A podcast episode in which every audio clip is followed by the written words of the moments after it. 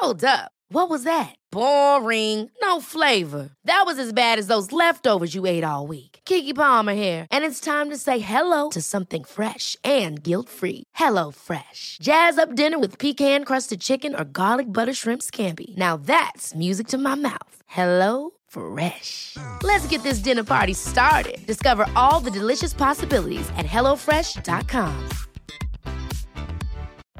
Life is full of what ifs. Some awesome, like what if AI could fold your laundry? And some, well, less awesome, like what if you have unexpected medical costs? United Healthcare can help get you covered with Health Protector Guard fixed indemnity insurance plans. They supplement your primary plan to help you manage out of pocket costs. No deductibles, no enrollment periods, and especially no more what ifs. Visit uh1.com to find the Health Protector Guard plan for you. Hey, it's Ryan Reynolds, and I'm here with Keith, co star of my upcoming film, If, only in theaters, May 17th. Do you want to tell people the big news? All right, I'll do. Sign up now and you'll get unlimited for $15 a month in six months of Paramount Plus Essential Plan on us. Mintmobile.com slash switch. Upfront payment of $45 equivalent to $15 per month. Unlimited over 40 gigabytes per month. Face lower speeds. Videos at 480p. Active Mint customers by 531.24 get six months of Paramount Plus Essential Plan. Auto renews after six months. Offer ends May 31st, 2024. Separate Paramount Plus registration required. Terms and conditions apply if rated PG.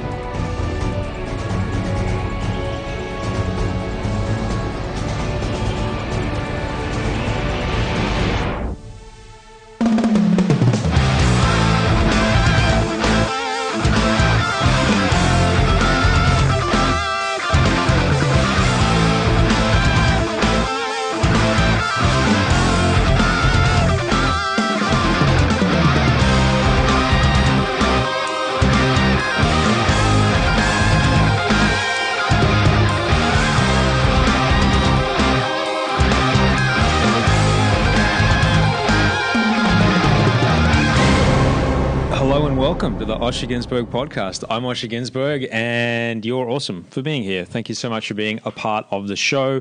If you're new, welcome. Glad you could be here.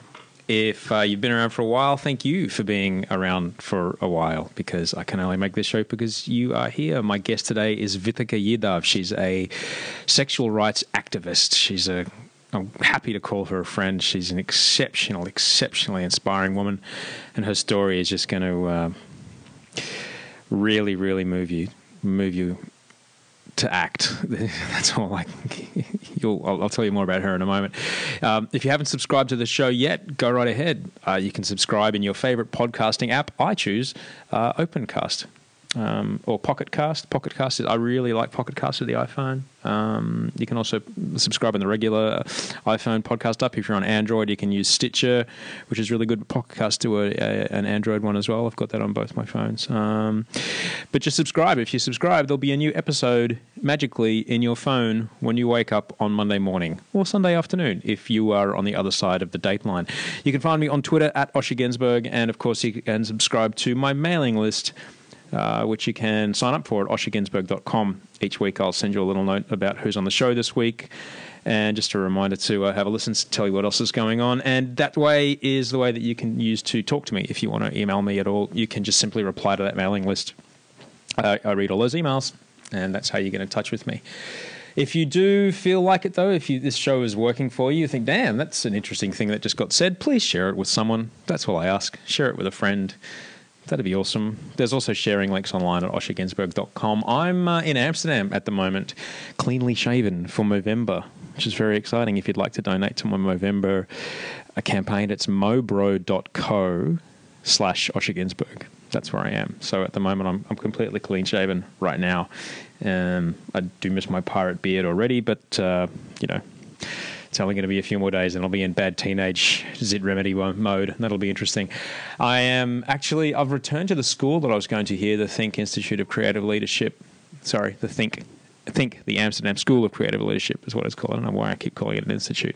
It's the Amsterdam School of Creative Leadership, and um, they've asked me to come back and do a bit of work for them, which is super exciting because I love talking to people and I love interviewing people and I love having invo- involving conversations with people and that is exactly what they've got me doing with some really really fascinating people this week so I'm really really enjoying that hopefully they're going to put some of the conversations we're having up online. As soon as they are, I'll let you know what we're talking about. Um, but yeah, I'm working on the forum program here, which is super exciting.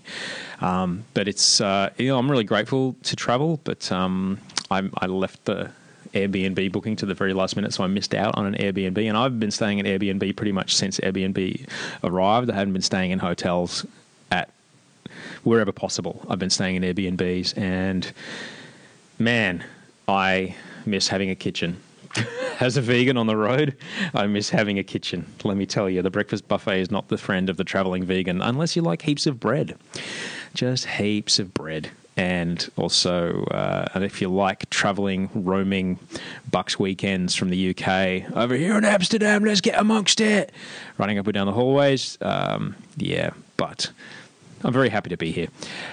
I, um, you know, talk a lot about what's going on in my brain each and every week, and I try and tell you what's working for me, what's not working for me. Um, what I started doing this week is I've started. I'm trying to just to see how it works. I'm going to take it out on the road for a couple of days and see what happens. Um, I've started journaling like I'm a 15 year old writing sad lyrics.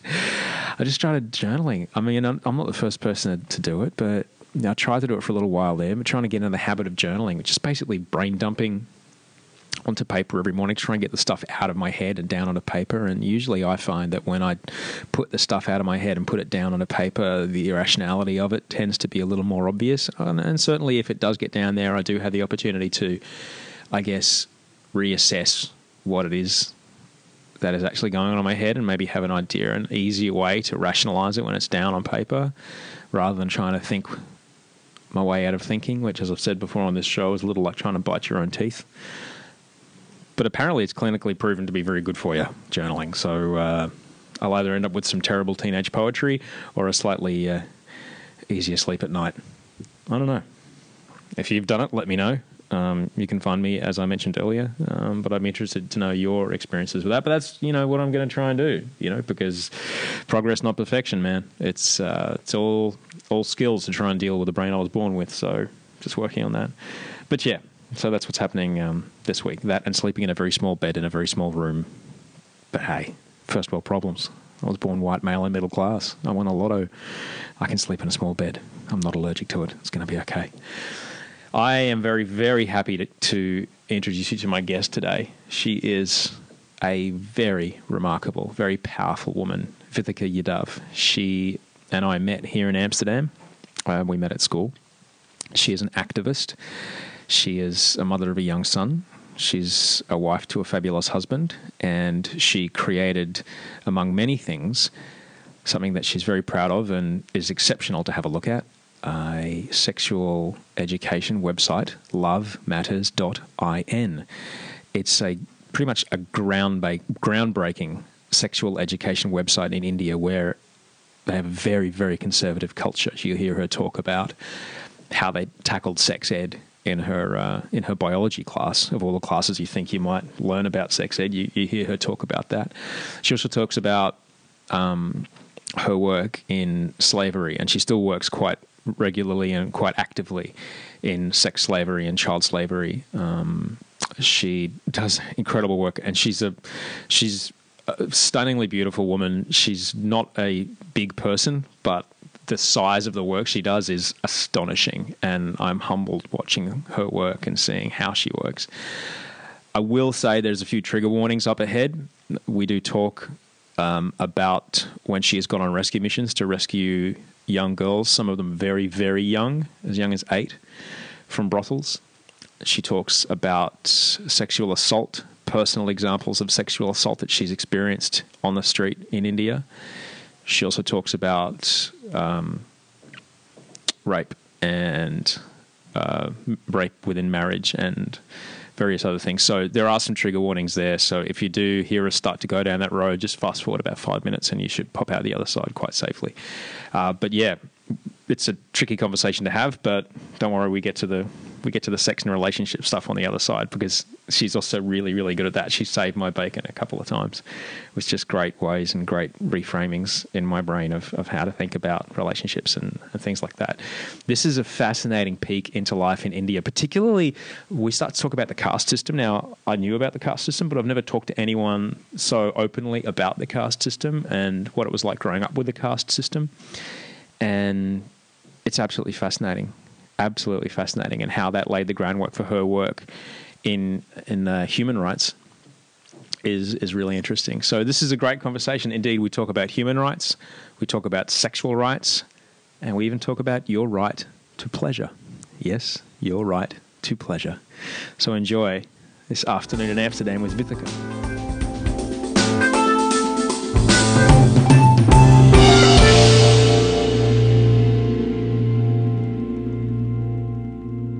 Hi, Vithika. Hello. How do you do? Good. How's your uh, beautiful Amsterdam day? Oh, it's so beautiful. I just finished with my coaching, had a great lunch, and I'm here. Yeah? it's an interesting city, isn't it? It's beautiful. Yeah.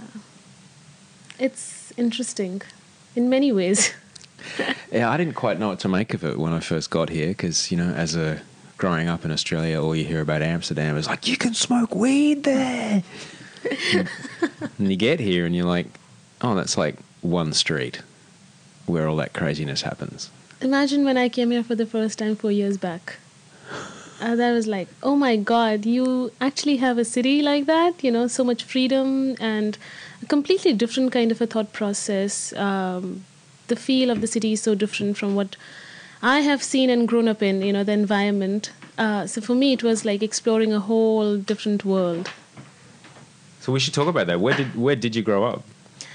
I grew up in India. Uh, I come from a very small city in uh, from the state of Rajasthan. Uh, it's called Alwar. It's a really really small city. Uh, What's really really small for Indian standards? okay, it's a. Let's not talk about the population there, but it's a small city. It's um, kind of. Um, also called the big town. You know, it's it's really small. It's close to Delhi, mm-hmm. so it's um, the proximity is uh, is is helpful when you're talking about you know moving to a bigger city for education and stuff like that. Mm-hmm. Uh, but it's really small. It's uh, not a very open um, society. You know, everything. If I yeah, it's more like you know when I was in school and if I would go and uh, meet a guy out in the street, of course my parents would come to know about it because everybody knows everyone. You know so you really can't have that space to yourself. My. Yeah. But I, I went to a boarding school, so I was sent to a boarding school at a really young age. I was three when I was sent to a boarding huh. school, yeah. Uh, now, of course, the rules and regulations are different. You don't have boarding schools that start um, that early. Was that normal for kids to go to a boarding school? Not from the city that I was in, but because my my mom's uh, father he served in the British Indian Army, he had kind of this thing that okay, you know, we have to send the kids to the valley uh, where you have the best kind of mm-hmm. British Indian schools and stuff like that. So they were very focused on kind of putting in all their effort and money into giving us the best education. Mm-hmm. So that was more like my grandfather's decision, but really letting my parents kind of take that step. Okay, you have to send the kids to to a good school. Mm-hmm. And that was the same for my elder brother, for me, and then for my younger brother so that was a i mean it was quite um, it's quite unbelievable because the the part of the country that i come from of the dynamics are very different between both the genders. And of course you know boys are given much more preference in everything. But i grew up in a completely different environment and i have no idea what pushed my parents to give us uh, you know to have a completely different understanding of things and take doing things which were so different from what rest of the people were doing in their society so other girls your age weren't getting sent away. We were the only family actually who were sent out to study uh, hmm. in a boarding school. And my mom was working. My mom has been a teacher all her life. Uh, my dad has been in the government services. But um, yeah, it was for them. It was about just everything has to be the same for both. And yeah, my father was kind of quite kicked with the the idea of seeing, you know, the first female IPS officer, police officer, and he always thought when I have a daughter, she has to be something, you know. So that kind of inspired him a lot. Wow, that's so. That's a, a you know, it's amazing to say it, but I'm going to say it. That's a fairly revolutionary idea for him. Yeah. What were other men his age thinking? Were they thinking the same way? Uh, no, they were not sending their kids anywhere, Yeah. especially if it was about a choice because it, it was expensive. They, they were putting all their money in kind of on our education, and it isn't public education in India is not is not good. So you don't send your kids to public schools; you send your kids to private schools, and then this was a different league, right? Because Yeah. you have to you're sending them to a boarding school. So all their savings, all their money was being put into that. And yes, a lot of people told my parents that, ah, you know, your kids are going to, especially your girl is going to take her own decisions, which were essentially choosing her own partner and maybe doing stuff which is which she's not supposed to do and stuff like that. But um, I think my parents really kept me away from all of that. Even when I used to come home for vacations, they never asked me to kind of mingle with my extended family. I was always into my friends, just my friends and my immediate family. Like I, it never bothered me. They never kind of let me be affected. I'm sure they must have gone through a lot. Also, financial pressures, you know, sending your kids to boarding schools with both my parents being in the service class, like the middle class family. Um, it, it was not easy for them, but it didn't, you know, I only realized it at a later stage what it meant for them to take these decisions. So you've mentioned a few things in that that I'm interested to know. I mean, I grew up in the suburbs of Brisbane, Australia, white middle class. I would even say upper middle class. You know, both my parents are doctors. We had, you know, a nice, fairly comfortable life. It was nice. We had a big house. We had neighbors. We rode BMX bikes around. You know, it was pretty cool. When I think about going to a boarding school at the age of three, though. That's uh, that's that's pretty intense. What were like? Were you in a class of only girls, or were there boys and girls? No, it was a co ed school. My parents always wanted me to be in a school with, in a, in a co educational school. Wow. Yeah. So, so that's a that's that's a big deal in of itself. That's a big positive because I was always better friends with boys than girls. I don't know for what reason. So what was it like when what was it like when you did come home for holidays and you saw other girls your age? Did you notice a difference between the two of you? Huge difference, huge difference. I mean, in many ways, you know, the first time I actually um, heard from some of the girls that when they were, you know, it's a very simple thing that when they're menstruating, they actually do not, they're not allowed to go in the kitchen. They're not allowed to sleep on the bed. I mean, for me, that was unbelievable because I saw, n- you know, none of that happening in my house. Hang on, let me just get this straight. So in the village, the town you're in, Yes. when girls are on their period, you have you can't go in the kitchen, Yeah. and you have to sleep on the floor. Yeah. And likewise, other things like you cannot touch pickle, and in some houses you cannot actually even touch drinking water. So there's like a separate thing for you. Huh. So if for me, that was I had never seen something like that in my house because even though uh, my parents possibly grew up in a, in houses where there were certain norms, I mean, of course, these were practiced, but in their house, none of this was practiced. Huh.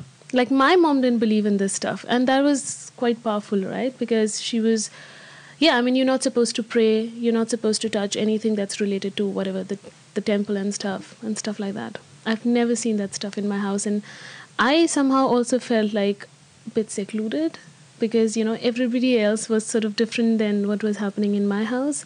So it was weird in a in a different way. Like I wasn't very comfortable sharing that, you know, but you know, in my house this is like okay, Right. Because it felt like more of an accepted situation and something that girls said oh yeah you know because this because i'm uh, i'm having periods right now so i'm not going to do this i'm not going to do that it felt like an acceptance of a of a of something that is that you're supposed to do without sort of questioning and it's so uncomfortable i mean it's i for me it was it was horrible to eat. for me it was about sleeping on the floor i couldn't believe it But you know, I mean, this is just me. You know, hearing something for the first time from a culture that I'm not familiar with. I mean, that's only my reaction. I can I can understand why this culture or tradition had been in place in times perhaps when hygiene wasn't the best. Exactly. Be rational. It was about hygiene. Now you have tampons and pads and stuff like that. You know, like logic. Yeah, yeah, it's going to be okay. Yeah. Trust me, it's it's going to be all right. And then you mentioned one other thing that I would like to talk to you about. You mentioned your parents were in the service class. Now, I've the only people that I've ever um, known to go to India are those who go on maybe like a three month yoga or meditation thing out to the bush somewhere, or my other friend Ben who you know went straight to Mumbai to run Nickelodeon. Um, I've never really known anyone that's kind of uh, you know been from there. So you mentioned the service class. Could you explain a bit about that? So, um, yes, middle class. My my uh, dad's family is still rooted in a village, so he came from a class where the primary business was agriculture, and my mom's side, my uh, my grandfather was in the army, but it was very basic. It, you can possibly, I mean, if you have to put it in, um, you know, middle class, but it was like sort of low middle class. Uh, but then you also don't realize when you actually get move into the second level of upper middle classes because you had the property, right? And with the land prices going high and stuff like that, that you you somehow you actually moved into the second ladder. But what was peculiar was that both my parents were working. And that actually helps you move to the second level because it wasn't just my dad who was working, but also my mom, and um, and I think uh, that helps uh, helped us move to not I wouldn't say upper middle class like right immediately, but uh, it was comfortable. It was like middle class family where you had access to sort of everything. Um, and when I'm saying everything, it doesn't mean you know like you ask for like whatever, but kind of comfortable living where you didn't have. I didn't have to struggle to get anything. I also partly did not realize that my parents must have struggled to get me something is because I was you know in a boarding school and I would just say you know I want this, and they would always make it a point to to get all of us like everything. Uh, I don't know if it was right or wrong because sometimes as a parent you also have to learn to kind of say no uh, because I do that with my child and I don't think I can be like my parents. but for my parents, uh, it was a different mentality and I've had this discussion with them and they always say that you know things that we struggled for, we felt like we should be able to give that to our kids. So for them, it was a very different mindset that they'd finally moved from one level to the second level. And the reason they were working so hard was because they felt their children should get everything, like things that we could not get or we couldn't afford. Hmm. We should make sure that, or we would make sure. Sounds like a fairly natural parent thing to do to make Yeah. have it your kids just have a little better than you. Yeah. Seems to be a fairly natural cycle of things. Did you have much experience with like you said that you were quite isolated from a lot of other aspects of uh, certainly the culture. W- were you isolated from the caste system as well? Um, I didn't feel much of it because I was sort of away. Uh, but my parents, uh, I don't think they felt isolated, uh, or they didn't really, you know, kind of. Uh, because they were in certain like my father was in a good position and stuff. So it is also about you know when you have a good job and stuff like that it is it is difficult for other people to just throw them out unless until there is something really drastic. Like i was sent to a boarding school but the reactions would come when i would end up doing something that they can pinpoint on my parents and say that you know you did this. I mean your child did this. So now we cannot accept you as a part of the you know the society or the caste and stuff like that but um, yeah they they didn't have to struggle with all that. But yeah i mean usual stuff like oh you your kids are staying there and you know your your girl. And of course you know she's going to take certain decisions which you might not be very happy with. But my parents were so stern and my mom is like she can shut up anyone. Yeah she's she's she's very straightforward extremely straightforward. And and um, and it was different in my house. So i mean usually you would say see that if men are hanging out and they're having a conversation then a woman would not kind of intervene and be a part of that conversation.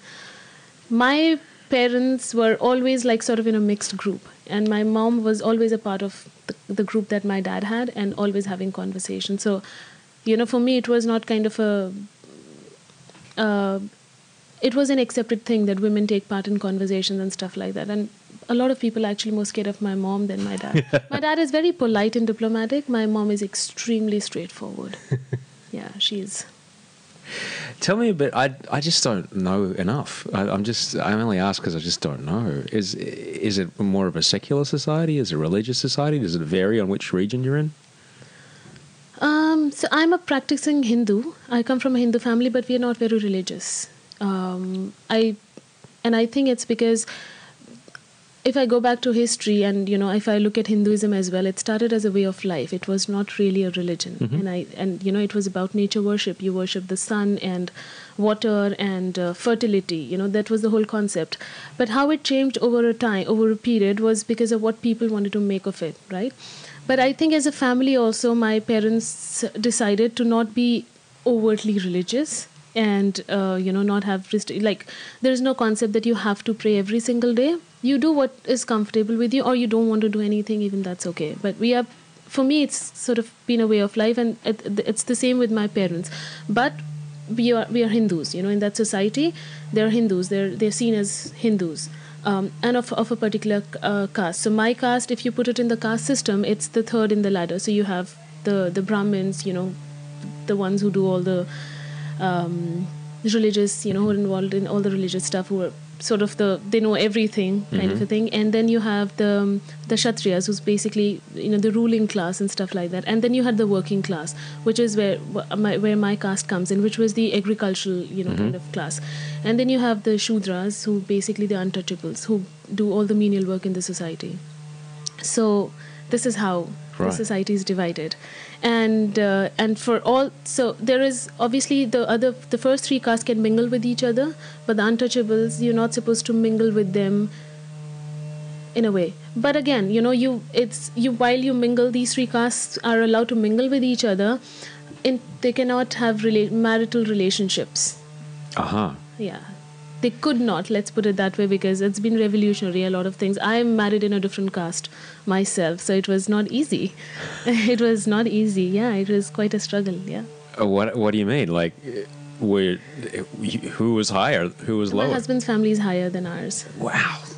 And- sorry, sorry to come across so naive of all this stuff, but you know, I, I, I my only experience is my experience. It's from a, a Western modern society where you know men and women would you know you do whatever you want and Yeah. you you marry whoever you like and no one's really that upset about it Yeah. and there's no laws or your parents can say I don't like any girlfriend you're like I don't care she's now my fiance you know that's That's like- really very very peculiar of that part of the world. You know the whole the whole caste thing is so peculiar. I'm just going to shut this back door because someone's uh, doing some woodwork in the back. As you would, you know, it's a lovely day. It's a lovely day in Amsterdam. Yeah. Why wouldn't you? That's there we go. That's more like it. Mm-hmm. Um. So how how old were you when you? I mean, you say you're three when you went to the boarding school. So that's how do they introduce the idea that there are people in society that you can't go near to a kid? Ah, it's so.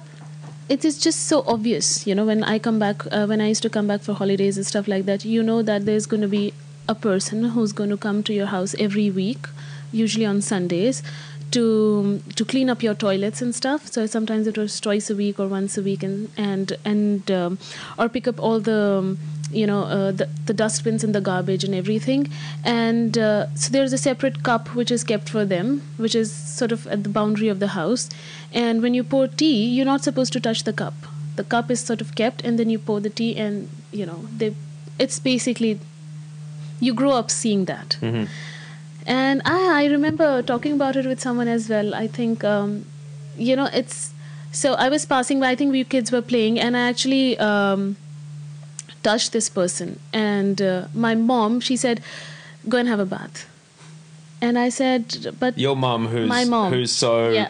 the stuff tradition. Yeah. My daughter's different. yeah yeah she's the one who said that go have a bath and i said but why do i need to have a bath and she was quiet because for her she was not processing it was just like go have a bath she didn't even think about the statement But I- and i asked her you know but why do you say that and i think i was in eighth grade or something sixth or eighth grade i don't remember and she said i don't know I was like, but why should I? Why do I need to have a bath? And I used to really, really like this person. And my parents used to, they used to treat him really nice. But then that does not justify the fact that there is something which is not nice, which is unequal, right? Um, and you know, in a way, if you're treating somebody nice, it does not mean that you're you're great because it's about equality. Yeah. And they did not get it right is because that's what their system was and that's what they had seen and uh, apparently that's what everyone does and if you do not do that in the community like if you have if we would have not done that then the other people in the society would not have accepted us not even come to our house and have like food because we have somebody who's from a really low caste uh, who does sort of menial work coming and staying in our house or doing something like that they would never come and have food or even water in our house so it was more like community pressure and my mom said I don't know, but that's what they say. Huh. But that's what. And I said, Mom, Mom, I am not having a bath. And she's like, Well, you're actually right. Yeah. So I did not have a bath. She got my point. And the thing is, she because she had never questioned. I mean, it was sort of a taken thing. Uh, but my mom used to sit and have like two-hour long conversations with him. It was a really nice relationship, but you know, it wasn't equal. Yeah. But I think they got the they got the point. They got the logic. Well, well and that, it seems like that moment might have been a cornerstone moment for the, the rest of your life as far as advocacy yeah. goes. Yeah, yeah, yeah, yeah. I mean, I, I see it's. Uh, if you do not stand for the rights of someone, you cannot expect anybody to stand up for you. And I think that's what education does to you. Why I questioned something was because I was exposed to a different world. I was exposed to a really, really mixed world. I was in a boarding school where there were possibly all religions, you know. So it was a different thing. I did not grow up in a neighborhood or a city which had a huge Muslim population and which is which can get quite peculiar. But in my hostel, I was exposed to different religions. We celebrated all the religions together, uh, all the festivals together, did everything together. I remember fasting for Ramadan for my friends. You know, Christmas was used to used to be like a big thing. I remember all Muslim friends, you know. Um, uh, taking part in uh, Diwali festival festivities and stuff. So it was different because children you know we we we just tend to be become whatever the society and exposes us, us, us, to do and think. But i think that was really good exposure because i was very stubborn. You know i come across as somebody who's very shy and you know kind of in a corner but i can be extremely assertive. And my parents always gave me the space to kind of question and to be difficult and to be stubborn. But they always had this belief in me belief in me that you know um, she's always going to take the right decisions maybe partly because I was good at academics, you know, so they were like, oh, okay, okay. yeah. The... I was kind of the serious kid, but like a lot of fun.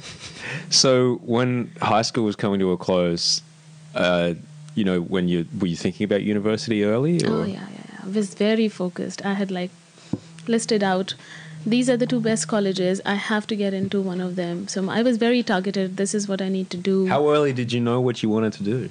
I wanted to be a CBI officer all my life, like oh, investigating police officer. That's what I wanted. I mean, even now, the whole idea kind of, you know, is it, it's, it's super exciting for me.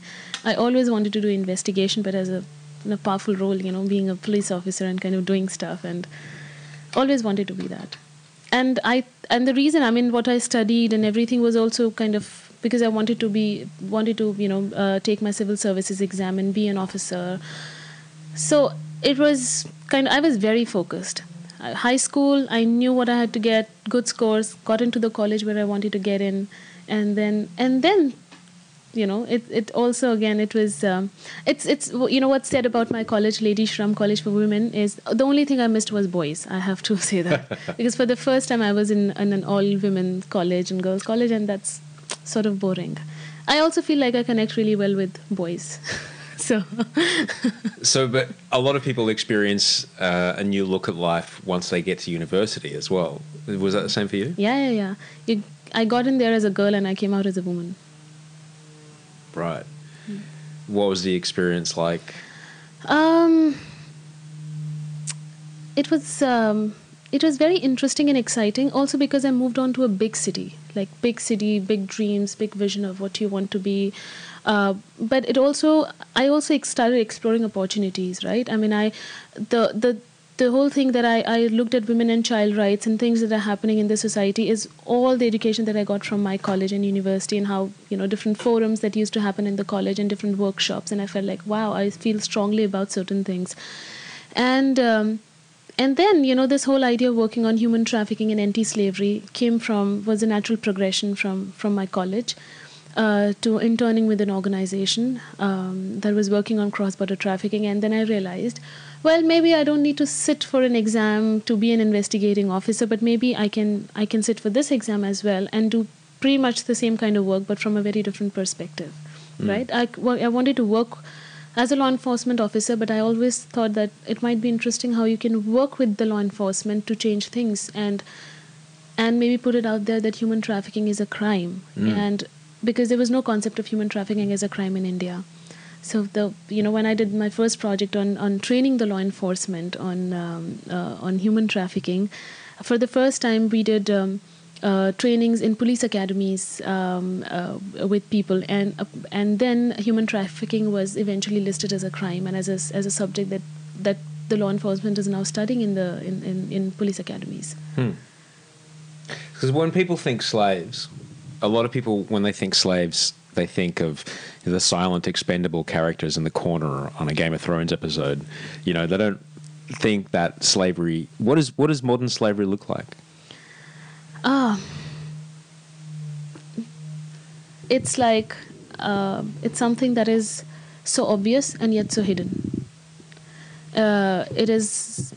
It doesn't come across as as property in you know in, as it was earlier, but as something that is so easily available and so easily disposable, and it's just anywhere and everywhere. You know, it's it's hidden, but it is not hidden. It's that kind of a thing. And I was, I I couldn't believe it when I started my work on it that you know that people were actually being bought and sold as commodities. Like it was so easy to get into this business without in, without any investment.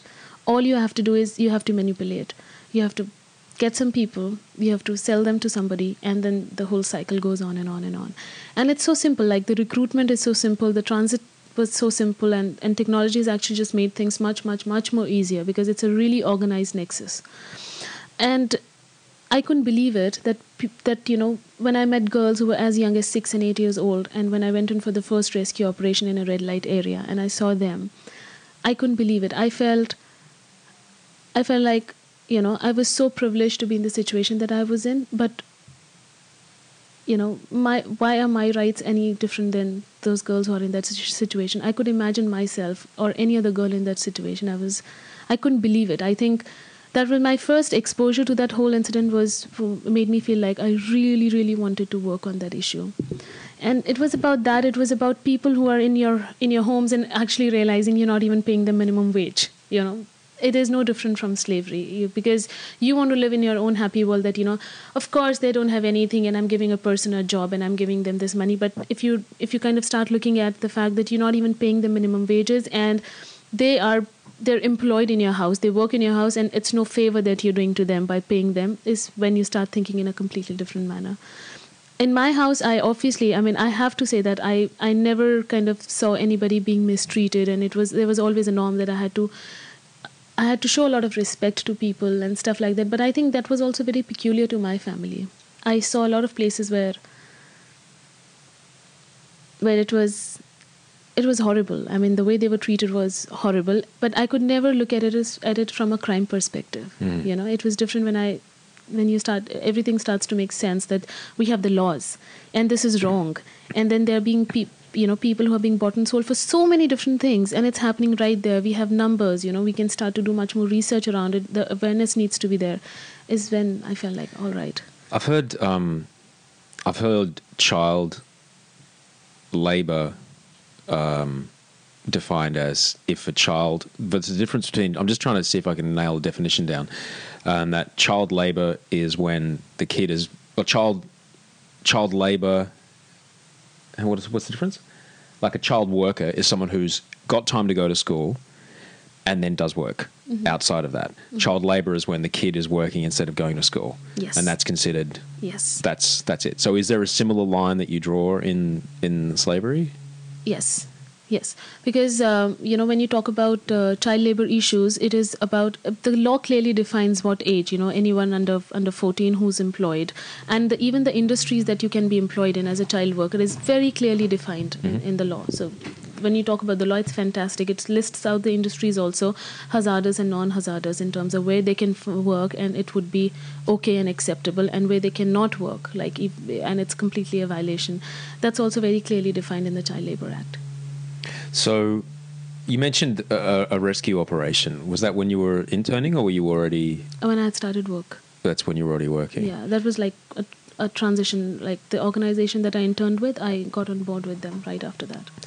And is it like, I mean, what kind of preparation goes into a rescue operation? Do you have to like stake the place out and figure out how they? Was it your investigation police officer stuff? Yeah, but there is also information network which is in place. There are insiders who are there in the you know in the red light district who would give you that information, and then the protocol is that you have you cannot do a rescue operation on your own. You have to have the police along with you. Um, but the problem is that there's a very close nexus between the perpetrators and the police, of course, because a huge portion of what you earn, a, a part of that goes that goes to the police, right? Uh, and there's a police station right next to the red light area, so there's an entry system of every girl who's operating in whichever brothels. But none of those, uh, I mean, li- the list that never, uh, I mean, the, nobody's a minor according to that list. Are you going to get in trouble for talking about this? No. Okay. No. If if if you No, say no, anything that you're like, I might No, get in that's a trouble. fact. Just tell me and I'll take it out. That's a fact. I'm Okay. an activist. I have to be out there saying Okay. this. Yeah. Um, so according to the manifest, yeah. no a one's police has to be there. Yeah. come, I mean, you uh, said you pulled an eight-year-old girl out of there. Yeah, that's the thing. You know, if you go and see the, the list at the police station, you wouldn't kind of see if anybody's underage. But if you get information, then the police is obliged to actually work with you and go in there and do the rescue operation. But then you have to be extremely careful about the timing. I'm not saying all police officers are bad, but then that's a reality, right? That's a fact that. Of course, there is a mechanism of bribing and getting a share, and then sometimes some of these police officers have also been accused uh, of uh, taking services from these brothels. So all of that is a reality. Uh, now, the organization that needs to when they when they do the planning, then we have to be extremely careful that we do not tell the police everything like two days before. It's more like a strategic thing that you tell them like an hour before or two hours before, and and never tell them the location then right at that point of time. So there's a lot of strategy that goes into it. If you're lucky to be dealing with a good police officer, that you get a lot of support. And sometimes it's it's not really about that. It's about you know lower level police officer, middle level police officer, high level police officer. So there's a lot of hierarchy and how to get save the information is a big thing. You know if if if uh, the information is leaked out, it can be a catch 22 situation. They can do anything to the girls. They might just hide them somewhere.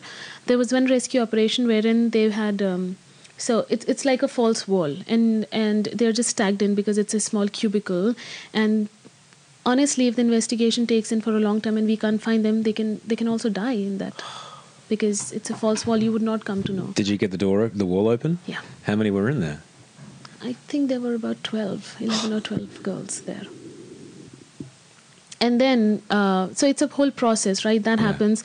Uh, and I think protocols have been improved time and time over again. Like women constables need to be there. If the media is there with you, they're not supposed to show the faces because initial re- rescue operations, it was more about uh, just you know capturing everything and sensationalizing and how the media was reporting had started to report on that but then i think with this work the ethics were also kind of defined that no you know you, this is the right of a survivor or a victim to not be identified by media and stuff like that. So we've worked a lot on that on trying to make sure that these ethics are in place. And uh, you know there is a women constable which has who has to be there at all times when you go in for a rescue operation.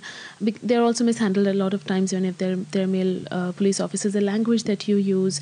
Um, and nobody would actually tell you the right age in my experience you know like even a 11 10 year a 10 year old girl would ne- never tell you that she's 10 year old she's like always because they have been told you know they have they've been told that you will not tell your real age. And if you do that we're going to kill your parents and you or we're going to tell your parents that you worked in a certain place which is why you will never be accepted. And you have to live here you have to die here. It's a lot of trauma.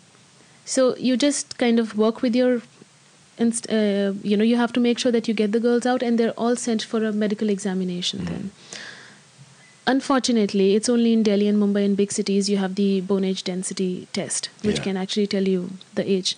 When rest of the places in india they actually look at your hair here. If you have hair you're considered in a your major armpit. armpit. You're a major if not you're a minor. So because they have to do something Yeah. and that's what they do Yeah, right. Tell me a little about what you've. Now, this will. I don't know how you. You know, I think about some of the things I've seen that keep me up at night. I don't, I don't know how you sleep at night. You know, you must have some flashbacks. It was difficult, honestly. When I started my career in this area, it wasn't easy. Yeah. Um, you know, doing the whole thing, even documenting the whole thing. Yeah. Um, so it was learning, but it was really heavy on my head, uh, like really Many of us have those stubborn pounds that seem impossible to lose, no matter how good we eat or how hard we work out. My solution is PlushCare. PlushCare is a leading telehealth provider with doctors who are there for you day and night to partner with you in your weight loss journey. They can prescribe FDA-approved weight loss medications like Wegovy and Zepbound for those who qualify. Plus, they accept most insurance plans. To get started, visit plushcare.com slash weight loss. That's plushcare.com slash weight loss. Many of us have those stubborn pounds that seem impossible to lose, no matter how good we eat or how hard we work out. My solution is PlushCare. PlushCare is a leading telehealth provider with doctors who are there for you day and night to partner with you in your weight loss journey. They can prescribe FDA-approved weight loss medications like Wegovy and Zepbound for those who qualify. Plus, they accept most insurance plans. To get started, visit plushcare.com slash weight loss. That's plushcare.com slash weight loss. heavy on my head. Did it feel like you were trying to hold back the tide? Like you can only do one operation a day, and if if you did five a day, it still wouldn't be enough. Um, it felt like that, but then I f- also felt extremely committed to to be able to do something about it. You know, so I was I was also very. I also started to become very positive about the fact that I wanted to work in this area and I wanted to do something and you know kind of contribute in my way whatever I could. Um, so I was looking at it from that perspective that this is a struggle but then you can have many more people and many more partners join in which is the case you know you you just have to have that synergy so What did- no, no, keep going. so i was um, i felt quite uh, charged. I was emotional but i kind of became really charged and i also learned that i could never bring out if i'm working with them and if i'm trying to give them get them out of the situation then i had to sort of put a, a really really brave front in front of them. Because if you know my emotions should not come in the way i the sympathy and you know it had to be different. It had to be from, from a position of power. Trying to give them that power and trying to make them feel that you're not a victim you're a survivor Yeah. and that made it that made me feel like i have to look really kind of strong about this whole thing I can't imagine what it would be like to have, you know, a boyfriend or any kind of romantic relationship around. Like, how was your day at work, honey? I don't know. Pulled twelve underage girls out of a brothel. Oh, you want to watch a DVD? like, that must have been really difficult on your personal life. Yeah, yeah. But my friends, yeah, I mean, it was difficult, but I got a lot of support from my friends and uh, also my partner because I think, I, yeah, I started dating him. Yeah, we used to talk about work. He used to be quite charged about it and, you know, like, yeah, this is good work and stuff like that. But I used to discuss a lot of my work with my friends. Yeah. Yeah. So you do get a chance to debrief, and Yeah, yeah. I that'd be talk to them. super important for you. Yeah. What What did you learn about the men, and it's always going to be men who orchestrate these things, like the guys behind this? Even women. Oh, really? Yep. Is it just something that they? Is it just an industry that they've also been in, and they just learned it from their parents? Is it like that? Uh, no, the dynamics are very different. Uh, so there are certain castes, castes who are traditionally sex worker communities, right? So for them, a girl born in a family like that is supposed to kind of bring take uh, take on the same tradition, and this is like spread over India in different places.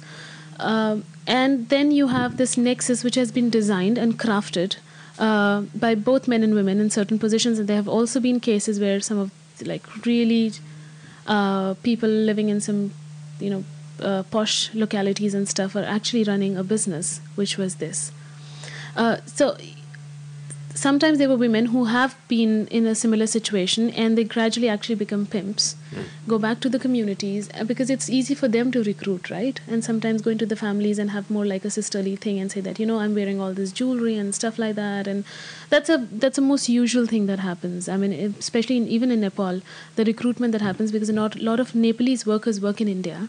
So these women they go back to the communities and they say that you know i'm doing really well. Look I, i've earned so much money and you send your girl with me and i'll make sure that she gets a lot of money and she works well and stuff like that it really kind of worked in favor of this whole nexus um, and then you have men operating in other different ways as well you know when they go uh, and when they're recruiting men in large numbers for work it's always men trying to. "Ah, I'm a contractor and I'm here, and you know you you would get five thousand rupees every month.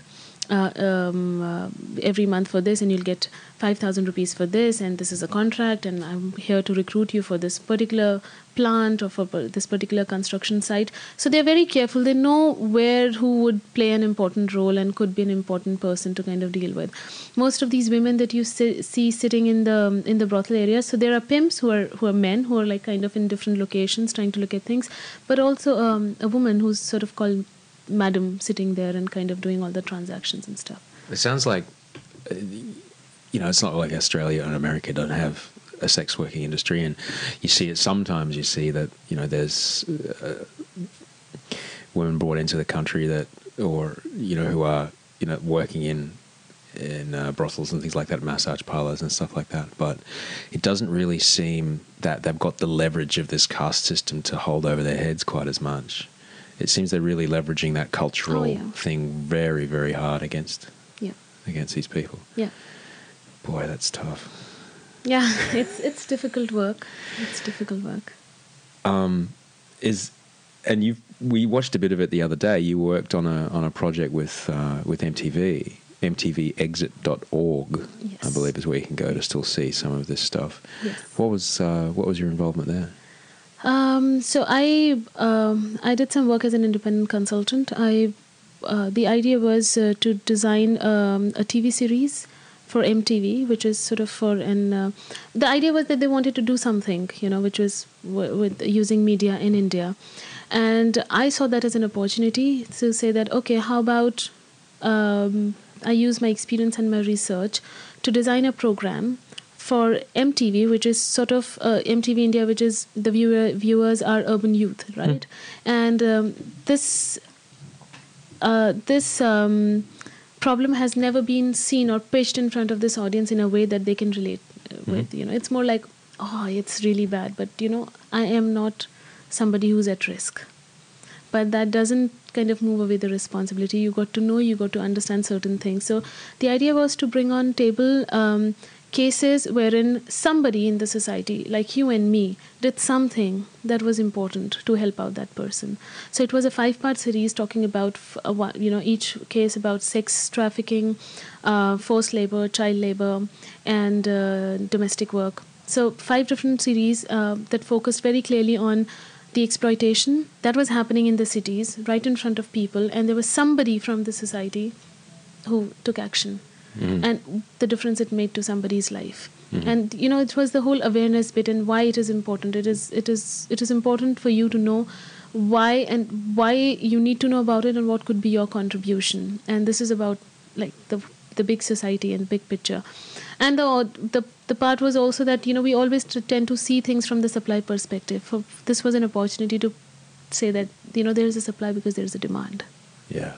so let's look at the demand So that leads me to you know I I have a, a uh, some people would call it a strict diet, but I have you know I make choices around what I eat based on where the food comes from. I don't want to support you know factory farming, and I don't want to support unsustainable agriculture and things like that. Is there things that people in Western countries might be doing unwittingly that they don't realize are supporting slavery? yeah in all parts of the world i mean this is again one crime that is sort of everywhere and um, cuts across uh, you know boundaries in, of different countries and tourism sex tourism. There's a lot that's written about it that's talked about it and and and there are some businesses which are thriving just on this. But as a consumer if you choose to not indulge in something or making sure that when you are there and because sometimes people people just tell you that you know what i did not force to have sex with someone or i did not force somebody to kind of do this for me but you know i paid for it. And it was kind of that doesn't justify the whole thing because are you making it are you making a um, enough effort to know that the services that you're using are willing or not willing? You know a, a, a person who's sent in front of you and dressed in a certain way and trying to kind of say that okay i'm here to spend the evening with you might not really be doing this willingly but there could be the other story to it and you would never know that right you have to kind of you really have to go deep inside and then try and figure out okay what is it am I doing the right thing or not? You know, it's it's a big debate. I, it's it's a, it's a different thing when people say, um, is prostitution legal or illegal? It's a different kind of a question because I think if somebody is willingly making a choice to, uh, you make money out of sexual services, it's a completely different debate because it's about be, one being a major, taking your own decision and trying to do something in a country where it is legal. But even in say in Amsterdam, you know, there has been a huge thing about it that it's legal and there is this and there is that, but we are also getting enough reports about a lot of human trafficking going around. So it's a very difficult area. And I mean, as a consumer, you really, really have to think very, very hard about what you're getting into. Well, I can. What you're buying. I've never, I've never paid for sex, and it's not to say that, you know, those who do uh, are right or wrong. I just I have no experience with it, so I, Yes. and I'm not to say that sex work doesn't have its place, um, but you know, it does seem to me that I can see how you came into education. I can see how, like, tackling the source of the problem and attitudes towards sex, sexuality, and women's rights seems. is that is that how you came that way? I'm making an assumption. Is No, that is that's, that's how I. that's how you came? You were like, how do I how do I stop this? I'm going to have to come at it from the other side. Yeah. Yeah. Yeah. Which is what then you started the website, or you're a part of starting the Oh, website. Yeah, that's um, Love, lovematters.in is where it is if you want to go and check it out. It's very it's a very interesting sexual health website because you've had to be so careful about how you talk about these things because we're talking about a culture where you know in Australia or America where a lot of a lot of people listen to this to watch a primetime TV show at night where sex sexuality same sex relationships are totally openly discussed it's no big deal. Though this doesn't really exist in, in Indian society Oh, does yeah. Um, so when this project came my way, it was sort of an idea at that point of time that you know this is something that um, Radio Netherlands Worldwide wants to wants to sort of do in India, and um, and then I was uh, for me you know I had been heavy on human trafficking and anti-slavery work, but gender rights and sexual rights had been a part of intrinsically been a part of the work that I was doing because you know you cannot when you're in the communities and you're talking about certain things you're talking about gender issues you're talking about sexuality and sort of other things. And I was like wow here's an opportunity. Now this is something I also thought was very um, very personal to me growing up as a girl child in India you know uh, it's about the experiences you have every day on the street and going out and and at a you know I also grew up thinking that oh my god it's horrible to be a girl. I don't want to be a girl. And you know it's just, it's just horrible. I just hated the fact that you know I I was I was growing up to be a a girl and stuff like that. But and that was because of the of what I experienced in the society. And then to the fact that I had no education whatsoever when it came to sex. Like comprehensive sex education is a different thing like no talk about it. I remember my science um, lecture a biology you know when we had this chapter on reproduction and the teacher got up and she's like okay you guys can study this at home. And uh, skipped. That was it. that was it. That was it. Yeah and it, i was in a good school.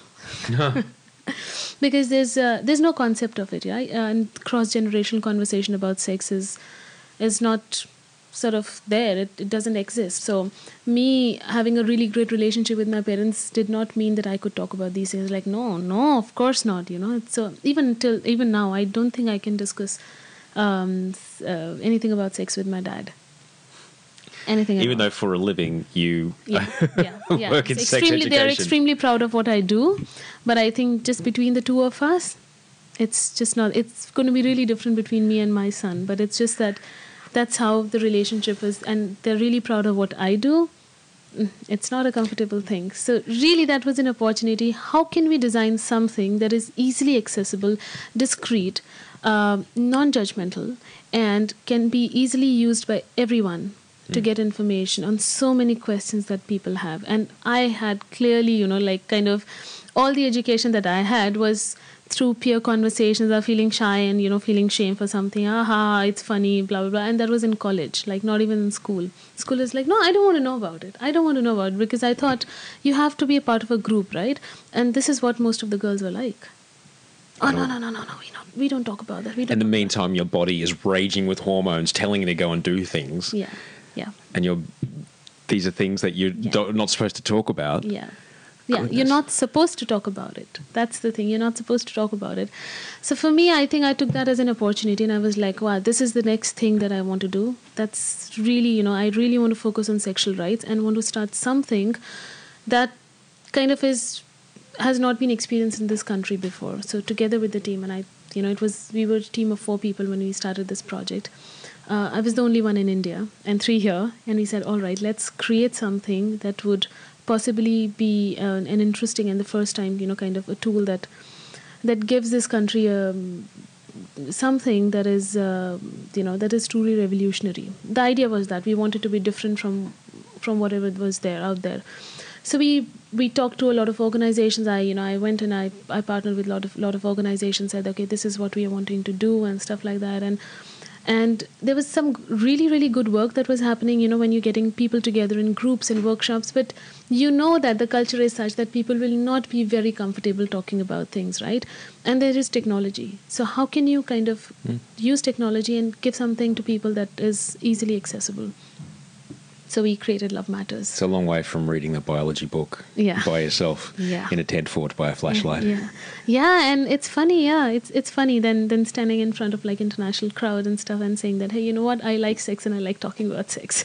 and I was like, it didn't go really well with a lot of people. Yeah, You know, right. like oh, that's an Indian woman standing there and saying that. But I think you know when you when you feel extremely passionate about something, then you have to break boundaries.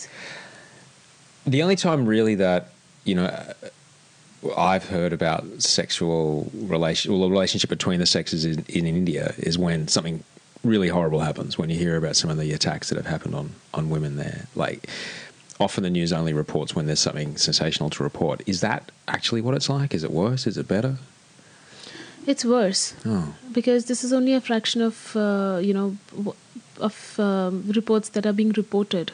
I mean, 92 women are raped in India every single day. That's National Crime Records Bureau. And that's the thing that has been reported. So you can imagine, because there's a lot of shame attached to the whole Yeah. thing, right? So you cannot even imagine the number of cases that are not reported, that are just kind of more like a hush hush thing.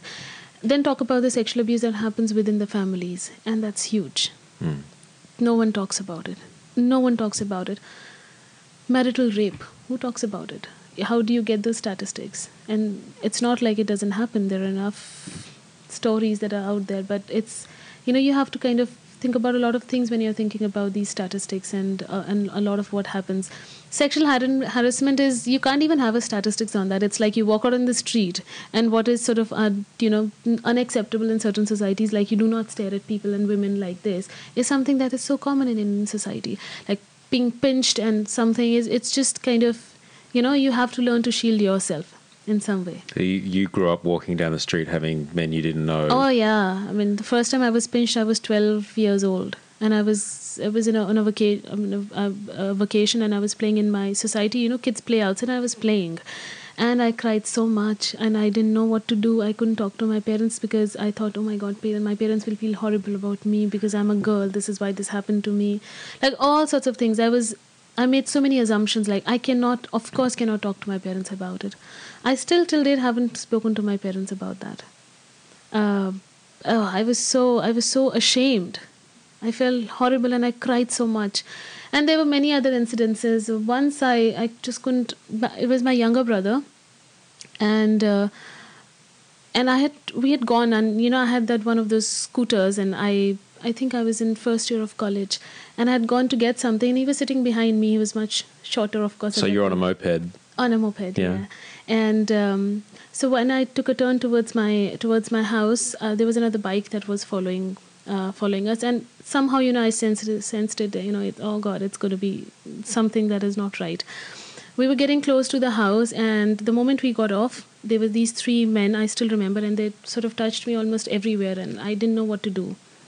And Uh, your brother was there. And my younger brother was there, and he kind of didn't get it, and he started shouting, "Mama, Mama!" and he ran inside. And these guys just got on the bike again, and, and they left. And then I went to my younger brother and I said, "Don't tell Mama about it." And I cried a lot, and he didn't get it, you know, like uh, why, why, why? And he basically thought that they wanted to take our money. So these guys, it's just totally okay for them. Totally. Yeah, so fine. how did your brothers not grow up doing this? What was different? Like I'm, I'm assuming your brothers don't do this kind of yeah, thing. yeah, yeah, yeah. No, I mean it's just I think it is again. I think it is about education. It is about what you learn in the family of what is acceptable, what is not acceptable, and what you. Because these boys learned that, that it was okay from someone. Yeah, yeah, yeah. That it's okay. Yeah, because there's no other way, you know, why you would do that, or because or because you think it's cool to do that, because you're a man, so you have more power than a woman, and uh, it. I think there's a strong influence of family when it comes to these things, more, even more than the more than what you learn in school. It's your family is what, um, like, there's no way that my son, if my son ends up doing something like that, and the ownership doesn't come on me, there is no way he can, you know, treat any woman ever um, like that or like whatever. So it's, um, I think it all comes back to that. I felt horrible. I felt like it's, uh, yeah. Of course. I mean, that's an absolute sexual assault. There's no That's- question about it. So for me, it was also a subject that I felt like, you know, uh, these are better times. You know, The, the next generation and this generation needs to know better than I did, and you know, needs to. There's so much we need to talk more and more about these things. Is because we want to tell people that this is unacceptable, and if this happens, you know, then you need to take action. So from that experience to being in big city Delhi, where you know you're exposed to a completely different world and you got on you get onto the bus like the local bus and stuff it's stuffed and people touch you kind of all over. You're like molested. You can't even, like, my, my brain is struggling to comprehend that that Oh, is okay in that society. and you keep struggling you know you keep struggling but then i stopped crying by the time i was in delhi i kept i stopped crying because i actually couldn't cry every single day right it's a part of your everyday struggle Do, You these, do you just look at these men and say, don't fucking touch me? I start i started being very aggressive. I've start I've like hit men and like kind of been really really upset and angry and kind of yeah. But I'm also very careful about where I am. If I'm in a public place where I think I can get the support, I react. But if I know I'm in a place where I can be, you know, it can kind of be an, a situation where I can be harmed, then I'm more, much more careful about oh, that. You have to sense that as well. Although I also went through a period when I was pregnant and I just it just didn't work for me, right? So I was like hitting men all the time. Like I was just reacting. You're describing a reality that so many people listening to this guy can't possibly can't possibly comprehend. That you know, pregnancy is so so revered and and and well, supposed to be so revered. And here here you're talking, you're describing, you're just walking through the streets hitting men all day, like it happened that often. I'm just flabbergasted. Oh yeah, and I think I was really reacting. Like I couldn't control my emotions by the time I was in my third tri- trimester. Yeah. Like you touch me and you've you know kind of got it from me. I was just reacting all the time. So how do you even start the conversation with? Obviously, it's a massive cultural problem, society wide. How do you even start the conversation? Uh, I think what worked was um the fact that we use we started using a really really simple language and approach to talk to people. We said, "Hey, you know what? We let's talk about love. Let's talk about sex. Let, let's talk about relationships. What are your issues?" But what we also put forth was that we want to have a sex positive approach, right? And you know, putting importance on things like consent. Saying that okay you know you say that um, mm, this is not i mean that okay talking about sex is sort of not a part of our culture then are we also trying to say that rape is a part of our culture or sexually harassing someone is a part of our culture which clearly seems so because if it's so acceptable and you don't want to talk about it or counter this then that's that's really what you're you're you're trying to say that it's okay to do something but it's not okay to talk about sex. So really kind of you know pointing that out to people and saying that it is important. We got to accept it and we have the responsibility of doing something about it. It's not about me. It's about a platform that we have created to have your stories out there and at the same time have the resources out there have in, you know all the information that you need out there that you feel free to discuss. Just open up the conversation. And and that's been the exciting part because if we would have just taken a really really kind of a, a stand that um, you know this is what we want to preach and tell you but we don't want to listen to what you have to say that would have gone in a very very different direction. The fact that we you know placed our so our strategy right in terms of giving them a safe space saying that okay we don't know, no, we don't want to know your names. You can be completely anonymous. You can access this information wherever you want in whichever way and you have the you have a platform to to put forth your stories but also to ask us questions whatever you want you know from a to z in terms of resources to kind of having interesting characters and experts answering your questions just giving the people the space and then also using the social media space to tell people you know it matters. Mm. and we need to talk about it. Um, we, we have to we have to use this space to talk about other bigger issues which are like more in a in a really subtle way. So it comes across as conversations about really simple things but if you actually read the content how it points towards injustice and sexual abuse and sexual violence is a very interesting take. But i think there is people feel like it's their spaces also because of the language that we crafted because this vocabulary was completely missing both in english and hindi and i think we we got that flavor saying that okay you know there's been enough research that points towards um, more and more young people in india indulging in sex at a certain age do we want to be quiet about it or do we want to kind of make sure that people have the, have the right kind of information to make the right choices and be more informed about what they are doing Yeah. It seems that you, you only have to, you know, just have a, a glance to realize that India is. That's the new world. India and China is the new world. America and Europe will just kind of be quaint, I think. Um, you know, you just only have to look at the development that's going on in both those countries. It seems that you have this opportunity in India as economically this middle class and the the, the society starts leaping forward, leaping like inclusively up. You have this opportunity to to have a shift, a paradigm shift around this at the same time. Yeah, I think. I mean, uh, I think this is a really interesting time in India. Um, there's we are we are part of a revolution. So you know there are obviously you know we we we know that there are a lot of people who are not happy with what we are trying to do, but we are also trying to make this big shift. And a revolution has never been easy, right? but people are coming in, people are joining in, and and um, somewhere someone somewhere someone has to kind of start it off right? It has to start somewhere. And i think i mean i can just imagine you know what india could be in 2030 or 50 and how different the perspectives would be when you talk about these things because mindsets will not change overnight. It's a process. It is a process which would need to kind of be geared continuously. It is something that you have to keep talking about and keep encouraging. That is when you're going to see something you know over 30 years or 50 years and there must be yeah it'll be, it'll be interesting to see what india would be in 2030 and 50 what the stand will be when talking about these things and yeah the numbers and statistics that we look at and Who's who do you you said people aren't happy with what you're trying to do? Who's not happy? uh, there are a lot of um, I don't know if I can group them in a certain category Hmm. because it could be different age groups having a certain perspective on this thing, very clearly saying that, you know, this is not a part of our culture. I know a lot of fundamentalist groups as well who are very clear on the fact that what the stuff that we do is unacceptable. It is um, against our culture. Uh, and um, but I think that's been a part of uh, sort of all revolutions and all struggles, and um, and that's fine because uh, I think we are depending on people power.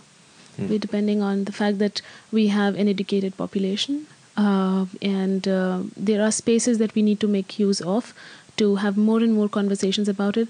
And honestly, conflict works in our favor, right? Because if we have a conflict, then we are able to kind of put more importance on what we do and get the word out.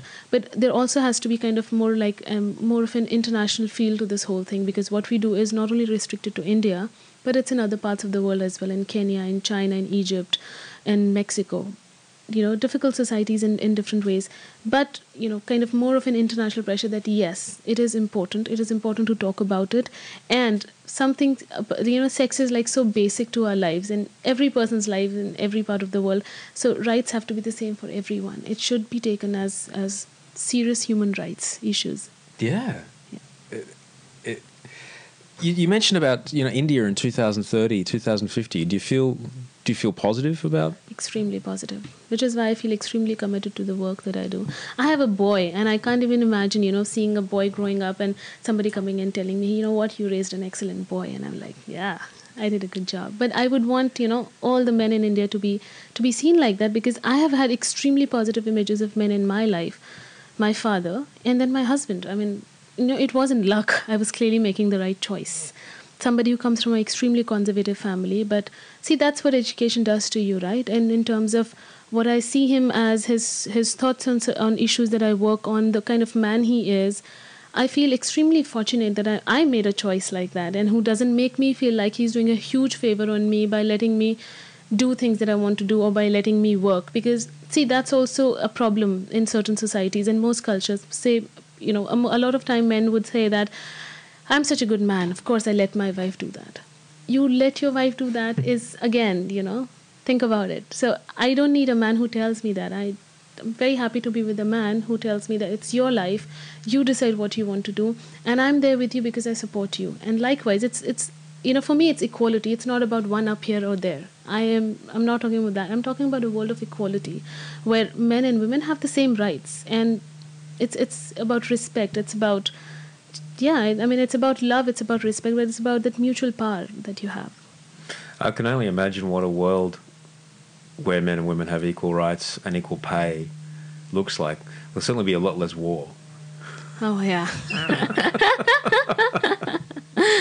certainly be a lot less war.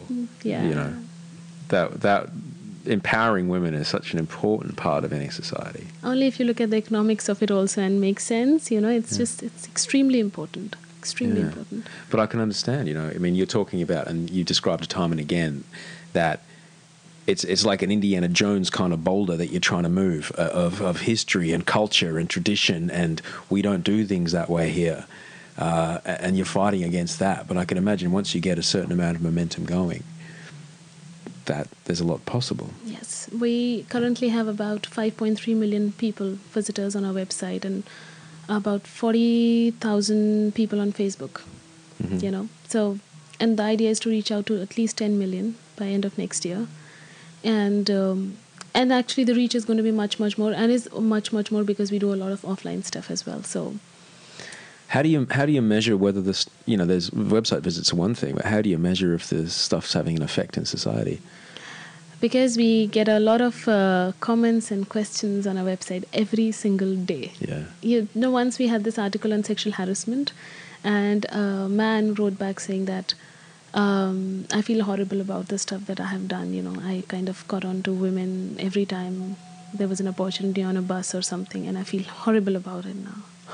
Yeah, so people have their testimonies. It was the first well. time he had considered it as yeah. not a good thing. Yeah. Wow. Conversation. Who'd have thought? Virginie, I mean, uh, they're actually interesting. See, there are things which are so. There's so many questions from men that come about that are on virginity, like how do I know uh, that my partner is a virgin or not, and I'm getting married. But see what it points towards when we are opening that conversation. When that when a question like that is being asked, it's a huge opportunity for you to engage with a man on why do you place so much importance in virginity. You know, it's like kind of opens up the door to have a lot more discussion. And it's been very positive for us you know. It's it's not like people got closed or something but that discussion has taken our work in a completely different uh, to a completely different level where people have asked more and more and more questions. I also reverted you know saying that okay you know all right i understood and but this is also what i want to ask. And people open up without feeling that they're being judged right? Because it's anonymous but they're getting their questions out. And it's so important to talk to men you know? It's not like a fight of um, you know for, for for equality and just saying that okay we work with women. It's so important to have men as you know as, uh, engage with men when, when you're talking about these issues because they're partners right? You you cannot isolate them and work on certain issues. Yeah. You obviously a large part of what we're talking about is is relationships and uh, you've been very kind when I've come to you. Vithika's been very kind in consulting me, consoling and consulting with me um, about about relationships. What what are your thoughts on uh, some of the most important things that go into a good relationship? Respect is extremely important, and I think communication. I I see that as um, as something that is uh, that sets the foundation of any relationship you know. If you are able to communicate with each other with honesty without any fear of you know how you're going to be judged in a relationship then you are giving your relationship kind of uh, the space to to grow to a certain level. You know when you see look at signs of a healthy relationship is when you say that oh you know because they're compatible. What is compatibility? Compat- compatibility is about being able to share with each other without any fears of how you're going to be judged. And you know you might agree or disagree with me that's a different thing. But the fact that we are able to communicate is super interesting and important. And setting the foundations like you as you know i think in a relationship you set the foundations of your relationship together. What do you think is comfortable for you? What do you think is comfortable for the other person? And making the space you know where you would fit into each other. You might have disagreements but then if you want to give your relationship a chance then you also have to see how comfortable are you trying uh, are you making certain adjustments which you know and, and trying to see how you're comfortable with it right? So communication is key. You you have to communicate you have to respect each other and it's it's not about one you know uh, is is more important than the other or trying to trying to say that. You have to understand. You have to have that space of understanding each other's perspectives and i think that's that's very very very important. Even you know again science of healthy relationship is not only to do with communication about certain things but also if you if you think you're going through uh, certain things that you're not enjoying in a relationship right you let's talk about um, sex drive you know there are relationships you get to a point where you know a, a, person feels like okay i don't feel as involved in a sexual relationship with my partner but it's not like i you know I don't love my partner, blah blah. And these can be really serious uh, serious issues. But if you're not talking about it, if then you're not giving the other person the space right? Without feeling horrible about it it's fine you know? It's not like everybody has to be sexually charged all the time you know? So just really kind of uh, giving the other person and the space to open up and then trying to work out the solutions together that all right i mean it's okay. I don't take that personally. I mean even if it's personal but it's not about me. It's about any relationship. You you are with the person for a really long time you not every relationship can be on a sexual high all the time. Let's just be practical. But there, you have to do things together to kind of make sure that there is excitement and there is communication. You, you keep that spark on. So and it all comes with communication and setting your fears apart and being very honest with each other. Yeah, uh, you told me this the other night at um, we were at a dinner party and you told me that the other night. And I I think the thing that I get the most sorry to turn this into a counselling session I think the thing that I struggle with the most is that I'm I'm so afraid of hurting someone else's feelings I often clam up and don't say things that should be said because I'm so afraid that if what I say might hurt their feelings. It's, it's quite a pickle. Uh you're a good person, yes. but you know what? At the end, you're actually going to hurt the other person all the more because you yeah. are fooling yourself and you're fooling the other person. It's just that. You're, you're trying to be nice, but at the end, you know, it's never going to be like this, right? What you truly feel is, is going to come out at some point. Why not set a foundation where there is this clarity and there is this communication right from the beginning? Because you're actually not hurting the person, but giving the person the chance to to you know kind of understand you completely and your perspective completely. So it's about don't read too much into the other person's brain rather than give the opportunity to to uh, let the other person say hey this is what i feel. You know you put out your fear and then let the other person tell you what the other person has to say. If you don't communicate if you have the fear then that's not an um, that i don't think that would be an honest relationship and you would any which ways hurt each other. Anyways. Oh you're right oh, you're so right. um, so if people want to know more, they should go to lovematters.in. Yes. As we said before, it's a website that's built um, in a very practical way. It's not overt. It's not. It's all very. You know, you don't have to look at it hiding behind a door or somewhere. There's no. Very few pictures. Mm-hmm. There's a few, but not too many. Um, you're not going to yeah. get busted looking at funky things. Yeah, no. I, I think everything makes sense to the title that you're going to be. You I know, think you're right. Yeah, yeah, yeah, yeah. But um, yeah, I mean, I guess you know, I, when I look at all this, I, both my parents are doctors.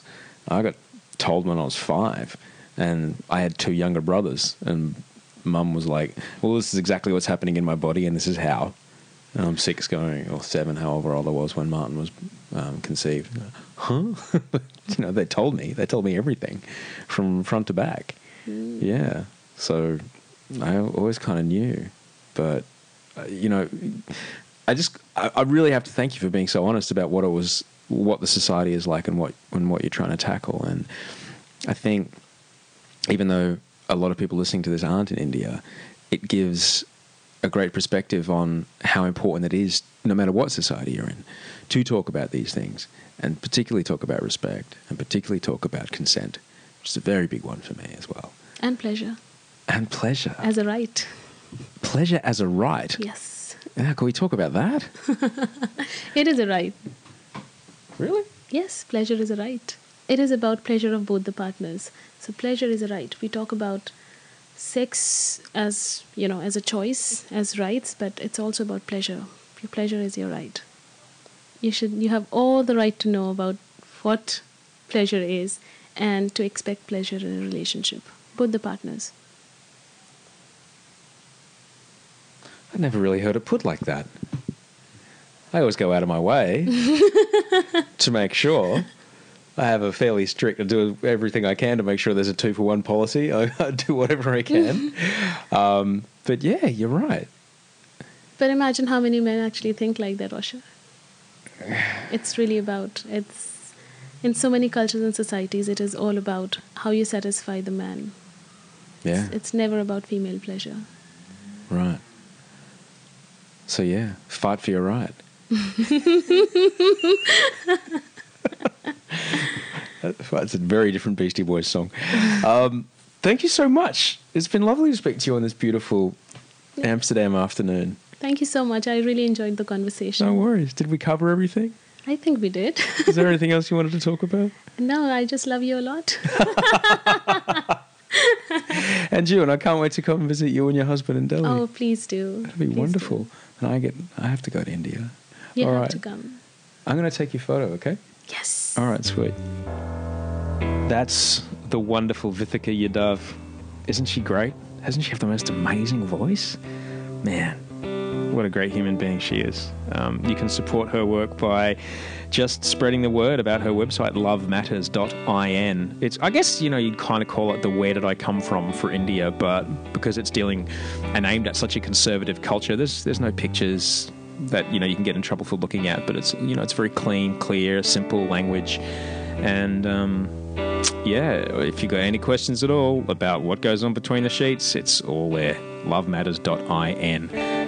If you like the show today, please do me the kindness and share it with a friend because that's the only way that I get the word out about it. If you want to know more, subscribe to the mailing list on my website. And if you want to write to me, just reply to the mailer that I send out when you subscribe to the mailing list. My other podcast is back up and running, which I'm very excited about. The podcast I do with Natalia Perez. Let me tell you something. You can check that out in the iTunes store.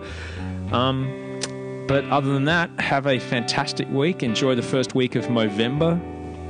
If you do want to support my terrible teenage mustache, which will be arriving soon. Mobro.co slash Osher Günsberg. All money raised goes to support men's health issues because men's health affects women's health as well. Because if you're living with a man that's depressed or anxious or suicidal, it's going to affect your life. Um, so, yeah, as you know, I'm a very big. Uh, believer in talking about mental health and the importance of mental health, and I'm putting my money where my mouth is, or my moustache where my mouth is, or just above it. mobro.co slash Osher Günsberg. Thank you so very much. Just a buck. If you can donate a buck, that would be amazing. If everyone who listened to this show donated one dollar, oh my god, I would have about eight hundred dollars. Uh, no, it's more than that, but still. Anyway, thanks heaps for listening. You're ace. I love you. Love you from Amsterdam. And Actually, considering the time difference, it's probably appropriate right now to tell you to sleep well and dream of beautiful things. Ever catch yourself eating the same flavorless dinner three days in a row? Dreaming of something better? Well, HelloFresh is your guilt free dream come true, baby. It's me, Keke Palmer. Let's wake up those taste buds with hot, juicy pecan crusted chicken or garlic butter shrimp scampi. Mm. Hello Fresh.